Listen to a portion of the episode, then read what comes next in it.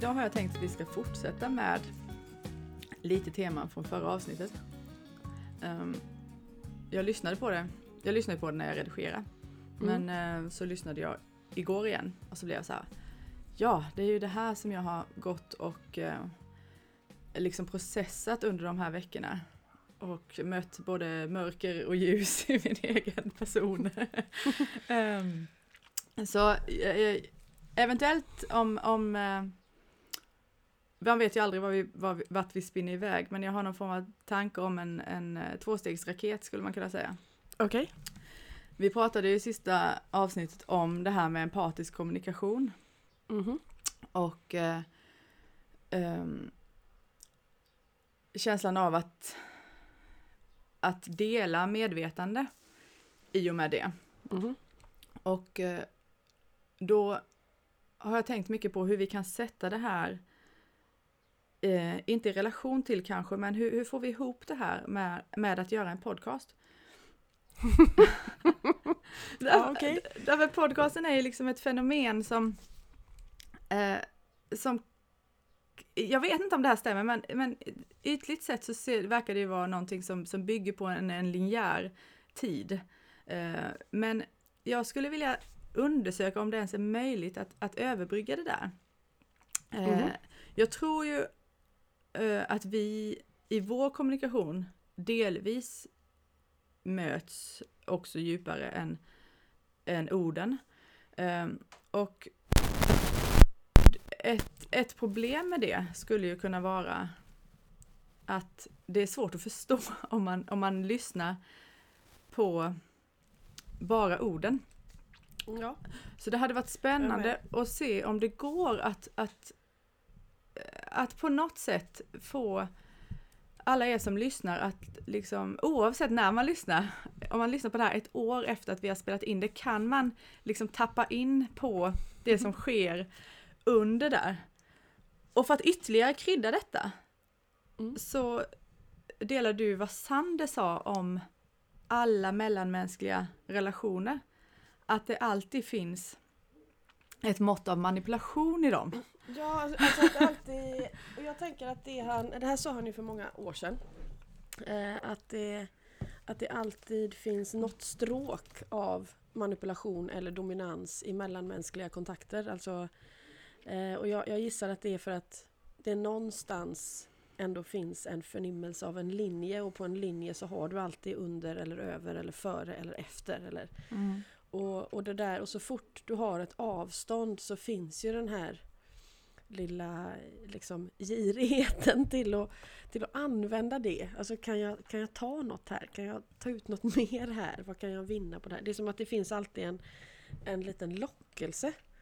Jag, jag tänker att i, så här, eh, i en annan tidsålder eh, eller tidsanda så kanske man hade kallat det för så här, djävulens frestelse. Om du mm, tänker dig mm, ungefär. Mm. Därför att det, frest, alltså det tar en bort ifrån. Men om man tar bort den här eh, skuld, skam, synd och bestraffningstanken ur det, då får man bara kvar lockelsen. Mm.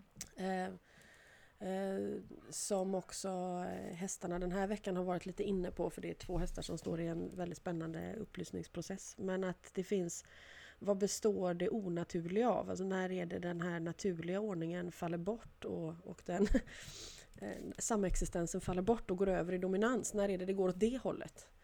Eh, och då beskriver den hästen, i det här fallet Topsy, då beskriver det som att eh, och, och rebell, att det förmodligen bara, handlar, bara, handlar bara om att det går. Alltså att det, så fort det blir ett glapp så finns det ett, ett, tomrum och tomrummet står vi inte ut med och då fyller vi det med det som finns framför oss för stunden och det skapar ett slags berusande begär. Alltså den här idén om att, att mycket vill ha mer.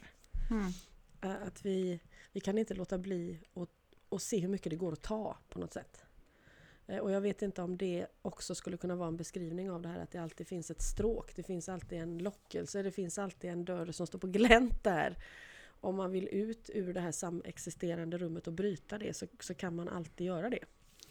Men då kan man ju hoppas att rimligtvis samma dörr också går tillbaka in då. Mm. så att man också kan, eh, kan släppa det, eh, bryta det begäret och gå tillbaka in. Mm. Menade Topsy och Rebell att, att de också mötte detta eller var det en typisk Ja, mänsklig alltså, egenskap? Det, de skulle nog beskriva det som en mänsklig egenskap. Eh, därför, därför, att, eh, därför att historien uppstår, det, det, det handlar ursprungligen om att Topsy eh, omvandlar en minnestråd och, och gör sig fri från ett arv som består av att hennes förfäder har tvingats delta i tjurfäktningar. Eh, och där får man ju en väldigt eh, en väldigt kuslig bild av hur människan eh, liksom äggas av blodtörst kan man säga. Så att den här bilden av hur man dras iväg av ett osunt begär blir eh, skrämmande tydlig. Om man tittar på liksom publiken till ett skådespel där någon torteras ihjäl. Mm. Så det är ju draget till en väldigt lång spets såklart. Men om man skulle lyfta ut dynamiken i det, vilket hon och Rebell gör då i, i den delen av samtalet som Mm. Också går in i boken nu, det är därför jag är lite väck. så, eh, så kan man ändå säga att det handlar ändå liksom inte om att man är ondskefullt galen med någon slags konspiratorisk agenda utan det handlar om att man fördubblar sina begär lika snabbt som en cancersvulst växer. Mm. Mm. Mm. Va, har du höns inomhus idag? Nej, jag har höns utomhus idag. Så jag kan inte göra så mycket åt dem. De får vara med. De vill vara med! Ja. Ja. de, ja, de Det, nog är, det är nog inga problem, jag var, var, var osäker på vad det var jag hörde först. Ja, nej, men de är nog väldigt engagerade i någonting. För jag hör dem också. Men ehm, så eh, skulle man säga att medvetenheten om den här, ehm, eh, låt oss kalla det risk eller möjlighet, gör, ehm, ja, hjälper oss helt enkelt att, att kanske inte eh, låta det växa så mycket. Eller Mm. finns det eh, någonting annat som de eh, föreslår? Nej, men det... Jag, jag tänker, de, de föreslår ju, vad jag förstår det som, en medvetenhet om det. De, de ser väl att den största liksom, faran med det här beteendet är inte bara hur det drabbar en enskild individ utan nu har vi igen då bilden av tjurfäktningsarenan som, Mm. som grund för det här. Men, men vad som händer när människor i grupp dras iväg av ett begär så Mm. kan det liksom sluta hur som helst. Mm. Det, jag, jag tänker också på de här fallen i USA nu med dödandet av, av unga svarta män. Alltså, ja, Mm. eh, den här, eh, vilket ju då väcker minnen av lynch, lynchningar. Mm. Och det är väl också en, en effekt av att, av att den historien aldrig är avslutad på något sätt. Men, men eh, just den här lynchkänslan, att det spårar ur. Det, kan- det kan spåra ur så snabbt, så fort. Mm. När de här begären eh, får löpa i en grupp. Mm.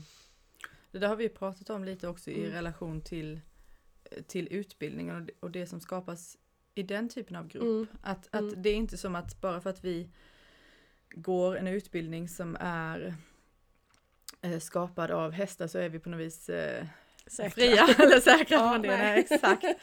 Ehm, och, eh, och, och problemet tycker jag med det är väl att eh, alltså när man har när man har goda intentioner som man förmedlar och det sen spårar ur så blir det som nästan, ja det är fel att säga att det blir dubbelt fel för det är ju klart åtminstone ett försök men eh, Mm. Ja men det är väl också att man blir dubbelt besviken på att man inte väntar sig det då. Mm. mm, mm, Ehm, Men det finns ju alltid där.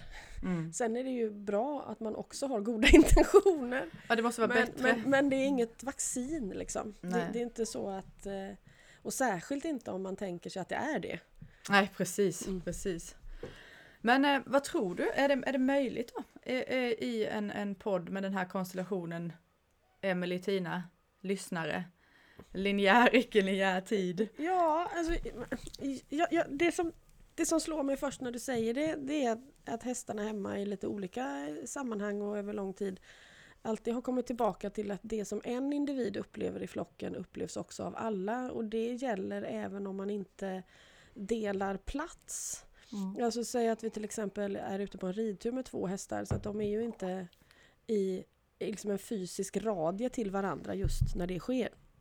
Så kommer de här hästarna tillbaka från ridturen så är det upplevda där upplevt av de som står kvar. Mm. Eh, och det är samma, nu är det liksom Topsy och Sander som, som gemensamt har, de blev väldigt sjuka på samma dag och gav sig ut på en otroligt fördjupad inre resa samtidigt. Sen, sen ledde den åt lite olika håll men de är inte i samma hage, de är inte i samma flockkonstellation. Eh, därför att eh, betet växer så pass sakta i år så vi har kvar liksom, flockar utspridda. Mm. Eh, men de möts ju hela tiden i det. Då är det bara frågan om vad är det för, alltså hur kommer det sig att, de, att just de snappar upp varandra. Så en, en lyssnare som vi aldrig har träffat, har vi något band till den? Mm. Eller har de ett band till oss? Mm. Det har vi ju om man tänker att vi alla bara är förtätade kolatomer Mm. som tillfälligt uppstår ur samma källa. Mm. Så det kan ju, det, det måste ju vara möjligt. Mm. Men fråga Mm. mig inte hur. Nej. Eller om vi eller den andra borde göra något speciellt för att det ska ske. Förmodligen inte då, för eftersom görandet hade trasslat till det och lagt sig i vägen. Ja, Man får väl se om det uppstår. Ja, och kanske, kanske bara, ja men igen det här med att, Det uppstår att ju ha när lyft man det. har, ja, det uppstår ju när man har Mio-lektioner. Eh, det- det uppstår när- efter ungefär två, tre lektioner, det verkar gälla för de allra flesta. Så när jag till exempel ska säga då, att det är nog lämpligt att vända in här eller vi kanske skulle prova en galopp där, eller då har det redan hänt. Alltså då har Mm. ryttaren redan påbörjat det innan det är uttalat. Mm. Och det händer, det händer alla. Mm. Och då är det inte att vi liksom ridlektionerna följer ett, ett vanligt mönster så att man kan förvänta sig det. Överhu- alltså definitivt inte. Mm. Så, så någonting, man åker in i det eh, Mm. förr eller senare. Mm. Jag tänker på när jag var liten så, eh, så läste jag väldigt många gånger den oändliga historien. Mm. Eh, och, eh, och där i början där när den här lilla killen går in i en bokhandel och, och får tag på den här boken eller får den i sina händer så säger bokhandlaren att det här är ingen säker bok. Men när du, när du har öppnat den så ja, du kommer åka in. Mm. Eh, och det där blev jag väldigt, eh, ja det klingade rätt på något sätt. Så jag Mm. läste just det där också väldigt många gånger. Mhm. Mm. Eh, och jag tänker att det är lite så. Alltså man, Det här, det här Ja. är ingen säker podd du kommer att åka in. Ja, det är väl eh, ljuvligt tycker jag. Ja, jo, men jag tänker det finns ju någon, något eh, i det där som Mm. jag inte kan sätta Mm. fingret på. Men Mm. det finns något Mm. som stämmer Mm. med det där. Det påminner mig på något plan om en... eh, Jag skulle möta en häst på, på distans eh, för inte så länge sedan. Och, och jag hade väl ändå då fortfarande en idé om att okej, jag, ehm, jag kanske har några frågor, eh, människan som har skickat önskemålet har några frågor. Och så, så är det liksom, ja, så sker det så. Mm. Men, men det var så det var så märkligt för det, det tog liksom en det tog eh, det, det for iväg hur jag nu ska, ut, hur jag nu ska beskriva detta. Det, det var Mm. som att själva och det här har inte jag fått eh, bekräftat på något vis av människan sen därför att hon sa det, jag kan nog prata om detta om några år så jag vet inte vad det betyder men, men det, som, det, det som jag upplevde hände var att det, det liksom startade en kedja av, av läkning och också möten mellan en annan häst som jag precis hade träffat och Mm. det, alltså, det är liksom, jag hade aldrig kunnat föreställa mig att det skulle eh, kunna ske eh, Alltså jag hade inte kunnat förbereda mig eller, eller anta att det skulle ske. Det, det, det Ja, skedde förstår. Mm. och, och det kändes som att allting liksom blev större på grund av det. Eh, och någonstans där kanske, kanske det, det bara visar på, på möjligheten som finns. Eh, Mm. När man vill eller önskar mötas. Och det är väl egentligen det som... Ja, jag tänker när man Men när man lyssnar på en podd sen- också och vill. Sen inte, ja, precis. Och sen inte står i vägen. Eller hur man ska säga, att man låter det... Ja, jag, jag tänker att du beskriver att man låter det ske utan att man då vet om det. Mm. Men, men, men innan dess så har det ju funnits, som du säger, en önskan eller en längtan efter ett, ett möte. Mm. Och det är väl där kanske man ska man ska lägga sin önskan i mötespunkten. Mm. Mm. För allting utöver det det blir ju på något sätt uppstyrt och styr ifrån igen då. Mm, mm. Och då kom, vi, då kom jag också tänka på någonting som du skrev när eh, Santos som flyttade hit för drygt ett år sedan i höstas uttryckte att han ville att vi skulle börja titta på att jag skulle sitta på honom igen och så skrev jag Mm. alltså det här det känns ju så så tidigt tyckte Mm. jag då. jag älskar det. Gärna upprepa det för mig. ja, men för mig var det liksom, jag, hade inte, jag, hade, jag tyckte att jag hade inte fått några som helst indikationer. Vi hade, han hade inte bett om några behandlingar, han hade inte Mm. bett om någon assistans överhuvudtaget. Han kändes fortfarande liksom väldigt Ja. mycket i en egen process i flocken och allt det där. Och sen bara, ja, äh, äh, gärna dubbelpadd och så, så, det ska gå till så här, kan du sitta Mm. på liksom? Äh, Mm. tänkte jag. Mm. Eh, Men då skrev du så fint och det, det har stannat med mig att om om det inte finns någon förväntan, ingen påtryckning, inte ens en ja, ingen förväntan överhuvudtaget, klart man vill testa då. Mm. Ehm, Ja, Och- du- ja exakt, för att Mm. vad finns det att förlora? Alltså då har du ju bara upplevelsen och om den inte kommer att graderas överhuvudtaget, inte ens i förhållande till dig själv, alltså du Mm. i förhållande till dig, mm, då har man ju egentligen ingen anledning att avstå därför att nyfikenheten inför, inf, inför upplevelsen, alltså att det enda vi har är ju att uppleva, det är det Ja. livet är. ja. Så varför skulle man avstå det om, om allt det där är borttaget? Jag vet i, så rent konkret ibland så hästar som, som eh, har slutat hoppa är, är en, en, eh, en vanlig orsak till att man söker hjälp. Mm, Man har köpt hästen för att hoppa och den hoppar inte längre. Och, eh, och där finns det ju ofta starka drag av prestationsångest hos hästen och ofta smärtminnen och så. Och det bygger på att det inte är en aktuell smärta då för då får man ju styra om hela skeppet. Men säg att det inte är det och att hästen vill övervinna den här, eh, de här hindren eller rädslorna längs vägen därför att känslan av att sväva i hoppet kan vara det man faktiskt söker men, men allt annat runt omkring har tagit bort det. mm, Eh, då brukar det vara till väldigt stor hjälp att den här hästen eh, helt enkelt vägrar så många gånger som den behöver och man lägger sig inte i. Man kan också eh, välja att, att verkligen eh, berömma i, i vägringsögonblicket. Alltså man tillför en, en starkt positiv känsla mm, i förhållande till att vägra. mm, Vilket ju då helt går emot alla idéer om att om strafftänkande, alltså Mm. vilket är värst, att, Mm. att vägra eller hoppa. Och gör man tvärtom då eh, så finns det ju liksom, ja men om det verkligen inte spelar någon roll om man vägrar så spelar det kanske verkligen ingen roll om man hoppar. Eh, och, och plötsligt så törs man pröva. mm, mm, Eh, om man bara kan få med sig ryttaren på det som möjligtvis tänker att om jag, om jag berömmer den här hästen för att den vägrar en enda gång så kommer den passa på sen mm, eh, och vägra för alltid eller den kommer att bli väldigt förvirrad då. mm. Men då har vi tagit bort, först tagit bort idén om rätt och fel och så har vi bara essensen av upplevelsen kvar. Mm. Alltså där märker jag att min, min mänsklighet också spinner iväg Mm. På ett eh, kanske mer destruktivt sätt och, och liksom okej här har vi en här har vi ett sätt att få den att hoppa. Alltså Mm. förstår du? Mm, Hur är- det måste även- också bort. Det måste ju bort ja. Ja, Men- du, måste, du måste först liksom utkristallisera vad motivationen är och om motivationen i slutändan är jag skulle inte vilja jag skulle vilja kunna välja att hoppa Mm. utan begränsningen av att jag måste eller måste inte. Eh, om, om, det är hästens, om det är hästens drivkraft Ja precis. det, det, då, då kan man ju, eh, vad ska man säga, då, då förtjänar ju hästen all hjälp den kan få Mm. eh, Mm. av att kunna återta den upplevelsen. Mm. Mm.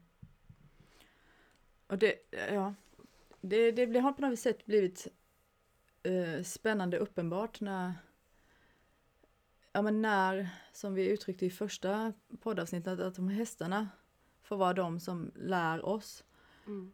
Då, eh, alltså ganska enkelt tycker jag, så faller eh, ja men idén om specifika resultat bort. Mm.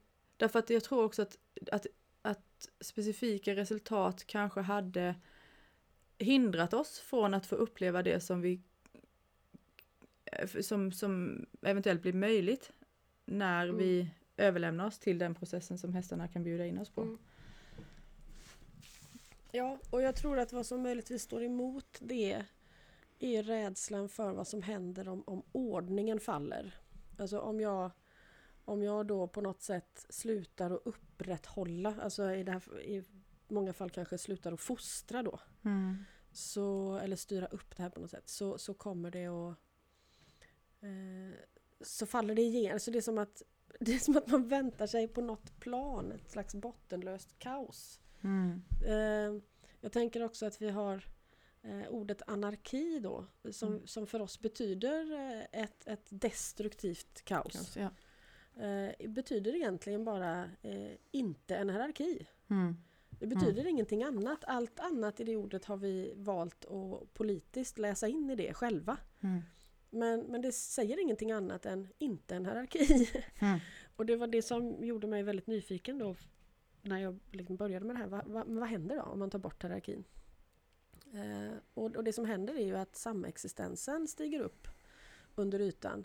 Ungefär som himlen klarnar när man slutar att att flyga och köra bil lika mycket under, under coronapandemin. Eh, det återställer sig om man ger utrymme. Mm.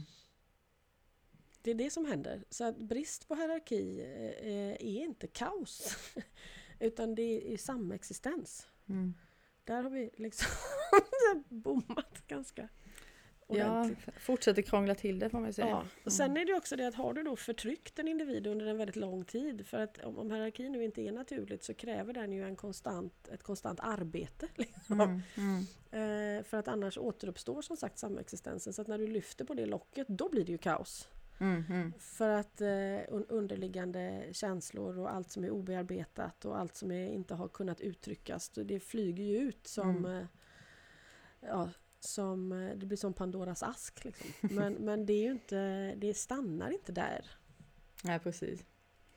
precis. Men det skulle ju kunna vara orsaken till att man säger nej men det här går ju inte, det fattar vem som helst, vi får sätta tillbaka locket. Jag tror också att en del av det kan handla om att man har förväntningar om vad som är möjligt att göra tillsammans. Mm. Eller kanske inte tillsammans men, Mm. men ja.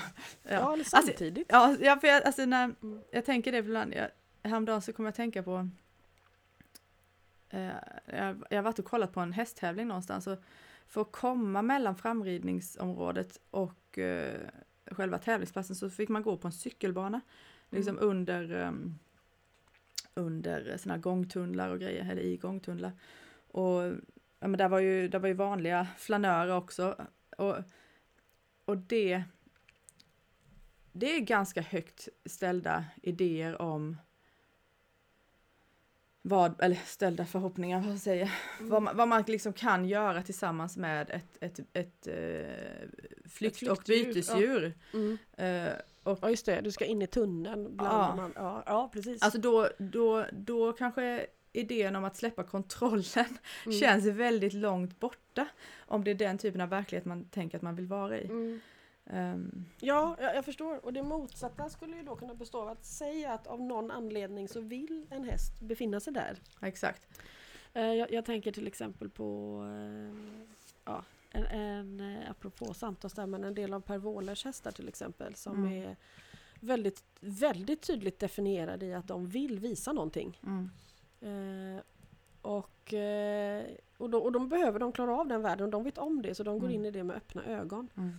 Eh, och, och vad som händer då är att man på något sätt måste ju resa sig själv eh, ganska drastiskt för att du måste kunna klara av den där tunneln som en väldigt kapabel häst. Då. Mm, Alltså, mm. du, du måste kunna träda fram i Mm. att jag, kan, eh, jag, är- jag är kapabel, jag kan bemästra den här tunneln. Mm. Ja, det- och Jag, där ser jag, man jag, ju, går i, jag kan gå i döden för dig. Det är i princip det man ska kunna Mm. säga till Mm. den andra. jag tänkte Och precis, mena det. ja, jag tänkte precis säga det, Mm. det, det, det är ett ganska drastiskt skift. Alltså, Ja, det är det. eh, för det är ju precis som du säger att egentligen alla situationer är säkert möjliga för vissa individer Mm. eh, i precis. vissa situationer. Men Men det men- men det går in- inte systemet. Nej, heller. exakt, och det går inte Mm. att ha kvar den, ehm, den mänskliga idén om kontroll och ändå tro att man Nej. kan göra det.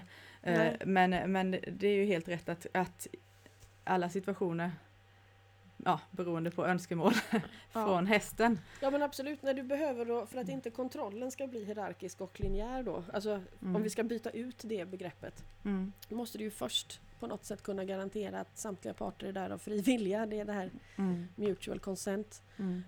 Eh, och om den är det, då är det ju att ta reda på, okej men vad, vad behöver du då för att kunna göra det här optimalt och vad behöver jag för att kunna göra det optimalt? Mm. Och så reder man ut det som att man hade haft eh, individer i en, i en naturlig flock. Mm. Vad krävs av mig för att kunna vara fullt ut på plats i den här situationen? Mm. Och det är ju en väldigt spännande utmaning i sig. eh, För de som väljer att befinna sig på sådana platser av den, alltså som den här inre utmaningen. Mm. Eh, Men då är man ju inte liksom per definition där och tävlar. Alltså inte om tävlandet handlar om att övervinna någon annan. Nej, precis. Den delen blir ju inte genomförbar. Men den inre utmaningen av att se vem är jag om jag sätter mig på den här yttersta kanten här eller i den här situationen som kräver så Mm. mycket av mig. Mm. Eh, och det är det som motiverar den. Mm. Då är ju det också väldigt spännande process att delta i. Ja, och egentligen så tänker jag att det där är, det, det liksom blir en extrem nivå där vi får möta så många eh, delar av eh, mänskliga utmaningar kanske. Mm. Men, men egentligen så är ju varje, varje människa med en eh, längtan om att möta hästen på det här sättet behöver ju gå igenom alla de här sakerna. Eh, Absolut. och det, det tänkte jag på det du sa i något avsnitt när du refererade till Tao Te Ching om att, att lita på eh, och på svenska blir det svårt, att lita på en icke beräknelig, ja. opålitlig människa. ja. Det är Ja, det som är tillit. Eh, och, och, och det där kopplade ihop mig med, med Faula. Mm. Och när hon ville ja, inleda någon form av ominridning för några år sedan. Mm. Att för när det skedde, vid, vid något tillfälle så så kände jag att det enda som är kvar, jag behöver kunna hoppa upp på henne, liksom barbacka upp i hagen. Och så var Mm. jag där och så, så gjorde jag det. Men i det ögonblicket så, så kände jag, eller vad vet jag, det kanske var hon som kommunicerade det här till mig, men idén om att tillit och nervositet eller rädsla kan samexistera. Mm. Absolut. Och egentligen så är ju det exakt det som Mm. den här Tao Te Ching-versen säger. Mm. Antar jag, i Mm. min förståelse i alla fall. Ehm, och det kan väl vara ett av de mönster som vi behöver möta när vid, ja, när man vill gå in i, i den här typen av möten med hästar. Mm. Nu, nu när jag sitter med, på Santos som är förvånansvärt nog mycket mer eh, stabil än Paula, så är det ju Mm. ändå, det är ändå så att jag måste liksom, framförallt, han är rätt så stor och jag ska kravla mig upp där. Det Mm. finns liksom ett, ett, ett väldigt tydligt ögonblick av att okej, nu måste jag ge mig hän här, annars kommer jag fasken inte upp. Nu, nu Mm. får jag bara göra det. Mm. Ja, men just det där, nu får jag bara göra det. Ja. Det är som att på något sätt så de här tvivlarna och som också fyller sin funktion eftersom man behöver rannsaka sina motiv. Just det här, vi ska tillbaka till det första här med att det alltid finns stråk av manipulation och dominans. Mm. gör ju att vi alltid måste tillbaka och ifrågasätta oss själva. Sen, sen tippar det där ifrågasättandet över och, och kan bli till att man blir för självkritisk eller, eller liksom självförnedrande till och med Mm, om, man, mm. om det där drar iväg. Men det behövs ändå. Som, som en, eh, men det där ska man ha liksom gjort klart innan. Så att när du står på den där pallen och det är uppenbart att han har valt att vara där och du har valt att vara där, där hör inte tvivlet hemma längre. Nej, då kommer jag inte upp i alla fall. Nej, och då vad gör du då där? Om du inte har Mm. bestämt dig så Mm. får du gå tillbaka till kammaren och fundera klart. Mm. Och sen får du dyka upp på scenen igen. Mm. Det är som att har du väl liksom vänt upp mot hindret, ja men, ja men då har du ju gjort, då får du ju stå ditt kast på något sätt. Du kan inte börja vela där. Mm. Så att det är liksom på något sätt ifrågasättandet fyller en extremt viktig funktion på rätt plats. Mm. Och det här blinda, nu bara gör vi det oavsett vad som händer, det fyller också sin plats på rätt punkt. Mm. Eh, och där har ju hästar verkar ha en liksom eh, mycket de är mycket mer naturligt förankrade i att vandra mellan dessa. Mm. Eh, och vi eh, upp, upplever de här känslorna hur som helst, när som helst. Mm. På Mm. något sätt.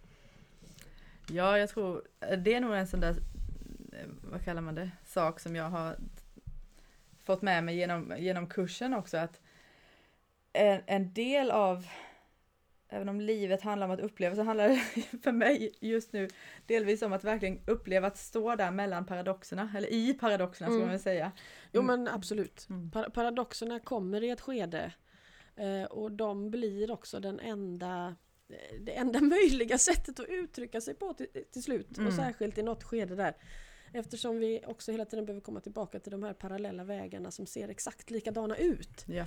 När Topsy och, och Rebell beskrev det här skenande begäret så säger de att första steget in där är ju förvillande likt en starkt livsbejakande känsla av att kliva in i en upplevelse. Mm. Det är så likt känslan av att dras med av ett begär. Att den där millisekunden, alltså det vill till att du är vaken i just den sekunden. För att kunna uppfatta skillnaden och sen, sen, är, du ju, sen är du ju blind igen. Alltså Mm. Sen är det en blind fläck igen. Mm. Mm. Så det är lätt att se hur snabbt det sker utan att det måste vara just illvilja som driver det. Det, det kan lika gärna bara vara framförallt omedvetenhet Mm. som gör att de här väldigt extrema situationerna uppstår. Mm. Om man tittar på, på just skiljelinjen, när är det det, det spårar ur? Mm. Mm. Och det kan ju hjälpa en lite grann att inte kanske gå in i den här kritiken av sig själv. Mm. Eller som du sa, skuld och skam Ja, och så vidare. Ja, för den, just den där eh, självrannsakan är, den, den tippar över Mm. och blir då eh, och går tillbaka in i en självupptagenhet. Mm.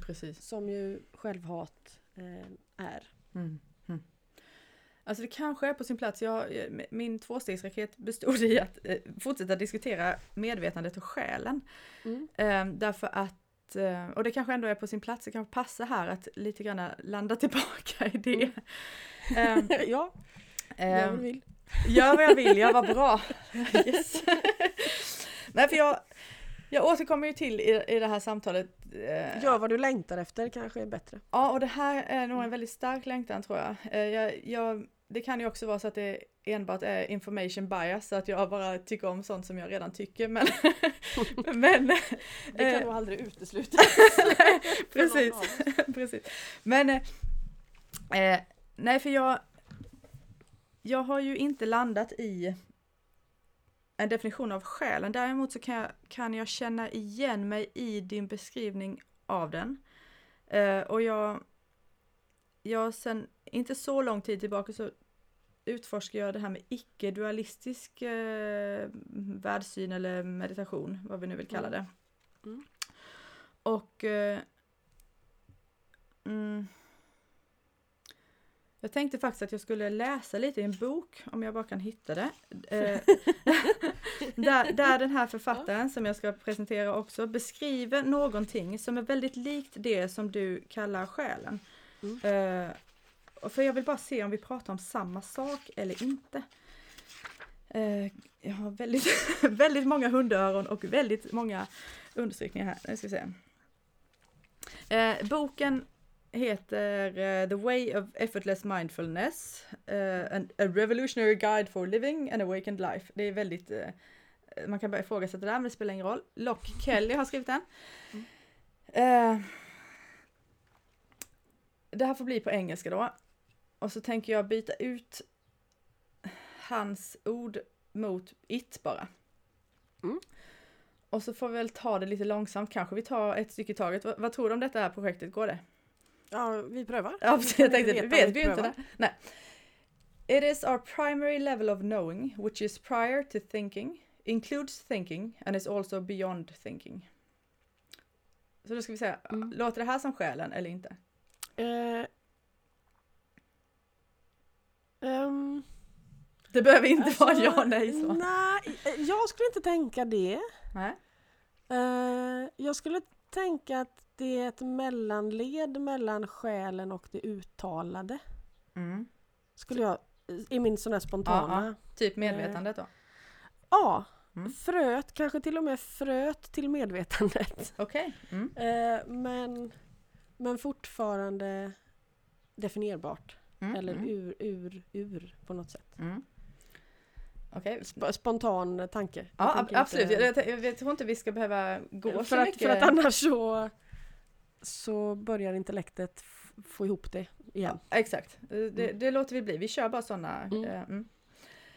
Eh, it is not an altered, transcendent, transcendent or even meditative state. It is not attention, it is not mindful awareness. Neither is it mindlessness or zoning out. Mm, men det tycker jag kanske är närmare själen. Mhm. Eh, därför att där tänker jag att, att, det beskriv, att, att det är ett varande som beskrivs. Alltså ett definierbart varande. Mm. Mm. Någon kan vittna om det odefinierbara i att, att existensen som sådan. Existensen Någon innan kan- form. Ja, så det, så det är fortfarande innan själen i sådana fall, eller? Ja, lite, men Mm. närmare. Okej. Mm. There... nu ska vi se här. Okej, jag hoppar över lite här. It is what makes consciousness conscious. Thoughts, feelings and sensations are dancing patterns made of it. Ja, men det där, det där skulle jag nog ändå tycka är en väldigt tydlig beskrivning av ett medvetande. Mm. Mm. Där man har tagit ut personen. Mm. Medvetandet som förstår att det iakttar sig självt. Ja, precis. It is clear and open, resting as peace of mind while trusting that information and insight will come when needed. Mm. Ja, men det skulle för mig verkligen vara ett medvetande som har eh, släppt taget om sin eh, person. Mm. Eller is... släppt taget om identi- identifikationen med personen. Ja, precis. Ja, jag med. It is the same in all of us, yet our individu- individuality arises from it. Rather than looking to, to our thoughts, memories, personality, or roles to identify ourselves through F through something. Mm. inte säga det. We come to know it as the primary dimension of who we are. Once... Ja, ja, Ja, okej, förlåt, bra. men- Nej, kör på. ja. Nej, men jag tänker att, att det är en beskrivning av, av jaget, liksom. det mest essentiella. Mm. Eh, eh, möt, alltså, det här är mötespunkten när, när själ och materia möts, skulle det vara för mig. Ah, så då, då är vi in, Mm. inne på en intressant poäng för att den här människan, Locke Kelly då Mm. och eh, Sam Harris som eh, eh, jag mediterar med, utgår ifrån en form av icke-dualistiskt och de skulle ju förmodligen då inte separera materia och själ. Alltså, men de Mm. skulle heller, de, jag vet att Sam Harris i alla fall an, anser sig som agnostiker kallas det väl i den här bemärkelsen att, att Mm. han kan inte veta det. Vi kan inte veta Mm.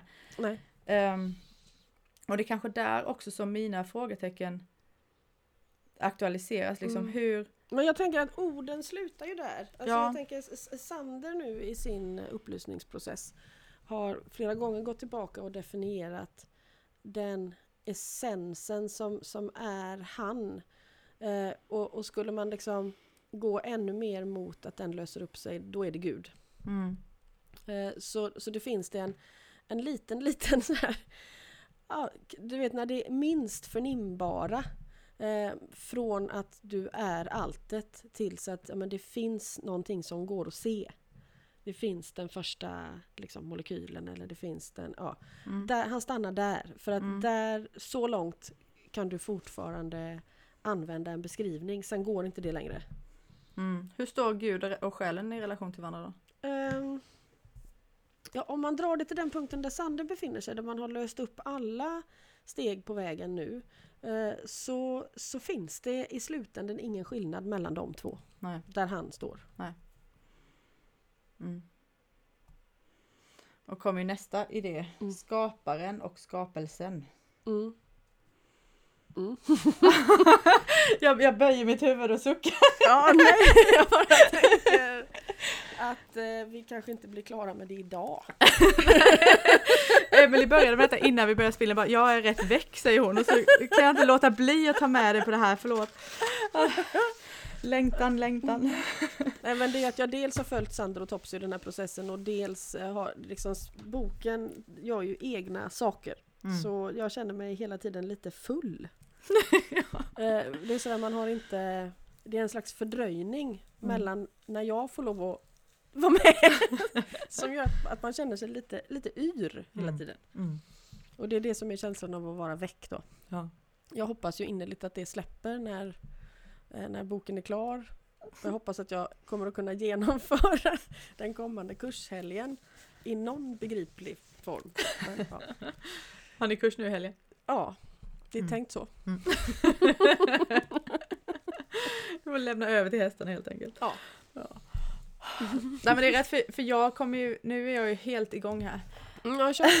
Nej, nej vi, vi, kan, vi kan ju också avsluta för det är liksom Nej men jag tycker inte alls vi ska avsluta, inte nu mitt i det här. Nej, okej, okej, vi ville du vill- något med skaparen och skapelsen. Ja det vill jag. Ja. För, för sjä- eh, själ och Gud, väldigt Mm. nära när man kommer till en viss punkt. Mm. Eh,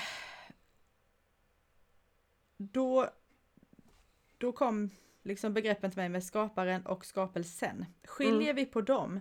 Eller skiljer du på dem eller hästarna? Eller? Ja, alltså det här är ju väldigt spännande just eftersom vi just har följt Sander i, i upplösningen av detta. Mm. Eh, och då är det ju som att fram tills att det sker ett skifte eh, där på något sätt medvetandet gör ett, ett leap of faith liksom, från personen till det gudomliga. Eh, då dör man ju. Alltså det är ju definitionen av död. Kan du säga det där, vad var det som gjorde ett leap of faith? Eh, medvetandet. Medvetandet. Ja. Mhm. Mm. Det är ju att dö. Mm. Alltså du går ur kroppen. Mm. Eh, där, därför att, och då, då säger han att, att och när han gjorde det, innan han gjorde det så sa han jag vet inte om jag kommer att leva eller dö. Det är det minst väsentliga. Mm. Därför att förankring, medvetandets förankring i identiteten är så mycket starkare än förankringen i den enskilda kroppen. Att det är en mycket större död än den fysiska. Mm. Eh, och det var en, en spännande definition i sig. Men man kan säga att fram tills den punkten så är det ju en skillnad mellan skaparen och skapelsen. Mm. Eh, och det är ju det som är the leap of faith. Eh, det här stora gapet eller glappet som man tar sig över. Mm. Och när man har gjort det, nu kan jag ju bara återberätta Sanders vittnesbörd. Och det kan ju bli tokigt såklart. Men eh, då upphör den skillnaden. Så då blir ju han... Då ser ju han istället ska, hur skaparen ser honom som ser tillbaka på skaparen. Därför att det skapar ögonblicket. Det här att, det här att skapelsen uppstår ur ingenting. Eh, det måste vara så därför att det finns ingen annan närvaro. Det är ingen annan där än Mm. skaparen när det sker. Mm. Så om skaparen då har tagit skapelsen ur en bit av sig själv så kan det ju följaktligen om man följer det spåret hela vägen fram inte finnas någon skillnad. Nej. Nej. Eh, Men sen beroende på var man befinner sig i sin identifikation av det, av det, den, det separata varandet så, så finns det ju då en ändlös variation av upplevelser här. Mm. Men då tänker jag att många som beskriver det så kanske inte själva har varit där men man gör som jag gör nu, man återberättar någon annans historia av någon som har varit där. Ja men Eh, tror du att det och- enbart... Ja, Och, okej, då, fortsätt. och då tänker jag att då blir de berättelserna kanske... Eh, jag tänker att de måste vara relevanta där man står. Eh, att säga att skaparen och skapelsen är ett och samma spelar naturligtvis roll. Men det, spelar, men det betyder någonting helt annat när man står i den sekunden. Nu ljuger jag också lite när jag säger att jag aldrig har varit där, för det, det stämmer ju, jag har ju varit där. Men, men kanske inte på, på det där och stannat kvar i det på det sättet som Sander gör just nu. Men jag tror att vi... Eller, Och, och, då, och då blir det, det är lite som att säga att allt är kärlek. Ja men nu står jag ju här med, med liksom, eh, en historia med någon som är utsatt för övergrepp eller mördad. Eller, fan, säg inte att allt är kärlek för det, det, är liksom, det är skit. mm. Och det är det ju i den punkten. Alltså det, det beror hela tiden på var man... Ja, i, i en slags liksom fullständighet så är det sant. Men det, det, det går inte att använda som en flyktväg. Det kanske är det jag försöker säga. Mhm. Ja, du måste tror... ändå på något sätt börja där du står. Ja, Du kan, du kan liksom inte möta skaparen från någon annan plats. Det går inte att göra det genom en, en idé. Liksom. Men ja, det här är ju svårt att uttrycka för att jag... Ja, jag, jag... Alltså upplevelsen av att skaparen och skapelsen är samma. Mm. ehm, jag, kan, jag skulle inte kunna berätta en historia om det. Men, jag, men det känns i mig som att det är Mm. upplevt. Ja absolut, och det måste det ju vara. va? Hur skulle du annars kunna vara här? Var Ex- kommer du ifrån i så fall? Nej, bra poäng. Därför jag, för, för, min, för min nästa tanke är nämligen att jag tror att alla måste... Alltså att, att det inte skulle kunna finnas någon som inte... Nej, alltså Känner du- igen du, sig i du, det. Du befinner dig ju inte utanför livet vare sig du lever eller dör. Nej. Så, så det här, naturligtvis är det sant. Samtidigt som det också... Hur ska man säga? Jag tänker att det ändå är en skillnad mellan det upplevda och det intellektuella i det här sammanhanget som är väsentlig. Ja, definitivt, definitivt. Och det är väl också så att, att kanske orden till och med kan ställa sig i vägen. eh, orden skapare och skapelse. Men, men om, man, om man förklarar det så som du gjorde nyss, att eller som Sander gjorde, att det, det, det, det, kan- ju inte finnas någonting annat. Det är liksom, Nej. det finns ingen, och det är väl det icke-dualistiska lite grann, att det Ja, finns ju ingen annan så att- entitet. Ja, men alltså, det fanns ingen annan där när det hände. Mm. Eh, och det... Ibland tänker jag att är det, det, är det, det är därför också som, som heliga ande finns i kristendomen. Eh, för då finns det något rörligt där. Det är någon annan individ, nu är jag ju väck igen för jag vet ju inte vem som säger vad för att boken bluddrar ihop sig, men som beskriver det som vind. Frågan är om inte det var Sander också kanske, jag vet inte. Det spelar ingen roll. Mm. Ja, någon beskriver det som vind. Mm. Eh, det som rör sig emellan. Mm. Eh, och till slut är det egentligen bara den som finns. Mm. Mm. Men vi, vi liksom benämner den vid någonting för att plocka ner abstraktionen så att vi åtminstone kan, kan förhålla oss till det. Mm. Och där kan vi gå vilse många gånger. Ja, för då, och då, då det, det blir problematiskt när vi gör det till en sanning för då kan vi heller inte lösa upp helig ande för i så fall så begår vi kanske en synd. Ja. Och sen är det ju full gas. Vi, vi pratar om Sanders upplysning här. Mm. Och, och, och där, där har vi ju, jag är tillbaka lite här, i den här boken därför att hon pratar om awakening. Mm. Som, som jag kanske tycker ett, ett mer eh, eh, ett ord som är enklare att koppla samman med upplevelsen. Eh, än, alltså uppvaknande jämfört med upplysning. Ja, Eh. fast jag tänker att det finns en skillnad. Mhm, För Spännande. att jag, jag tänker att uppvaknandet är mer en glimt. Alltså uppvaknandet för mig då, Mm, alltså mm, mm, mm. kanske inte alls för den som använder det, den andra som använder det ordet såklart. Mm, Men för mig så skulle uppvaknande mera vara insikten om. Ah, mm. liksom. Jag ser det. Eh, Och sen landar man och så börjar övandet då. Finns det något annat ord på engelska men för men upplysning? tänker eh, enlightenment. Enlightenment har vi ja, just det. Eh, och en enlightenment skulle ju kanske snarare vara att, att då facklan börjar lysa av egen kraft. Mm. Glimtarna är så frekventa. Ja, glimtarna är så frekventa att elden tar fart. Liksom. Mm. Du har tänt på den här tändstickan så många gånger att Mm. ja, men nu börjar det faktiskt brinna av Mm. sig självt. Just det. Och jag tänker att det är det som Sander gör när han Han beskriver det som att han kliver, han kliver åt sidan så att, så att Gud kommer in. Eh, och, då, och, då, och då skiftar det. Farouk gjorde samma sak. Mm. Det där skiftet som gjorde att han insåg vem det var som tittade tillbaka, tittade tillbaka på honom själv. Mm. Man byter plats liksom. Mm. Eh, Mm. och där någonstans så, så är, då består du ju av den eviga elden istället. Mm. Som Kamar i Jordanien till exempel beskriver som Fire upon fire. En eld som tänds av en annan eld som Mm. inte har något bränsle. Mm. Eller som inte är beroende av något bränsle. Mm. Ja, det blir tydligt här att det är, Mm. är ett steg vidare från medvetande och glimta. Och kanske till och med eh, från det icke-dualistiska då, det är ju också bara ett begrepp såklart. Men ehm, ja, Mm. det, det, är, det är ytterligare, ytterligare vidare. Ja, och det Mm. blev just i samtalet med Sander, för nu har, har vi ju ändå hamnat där.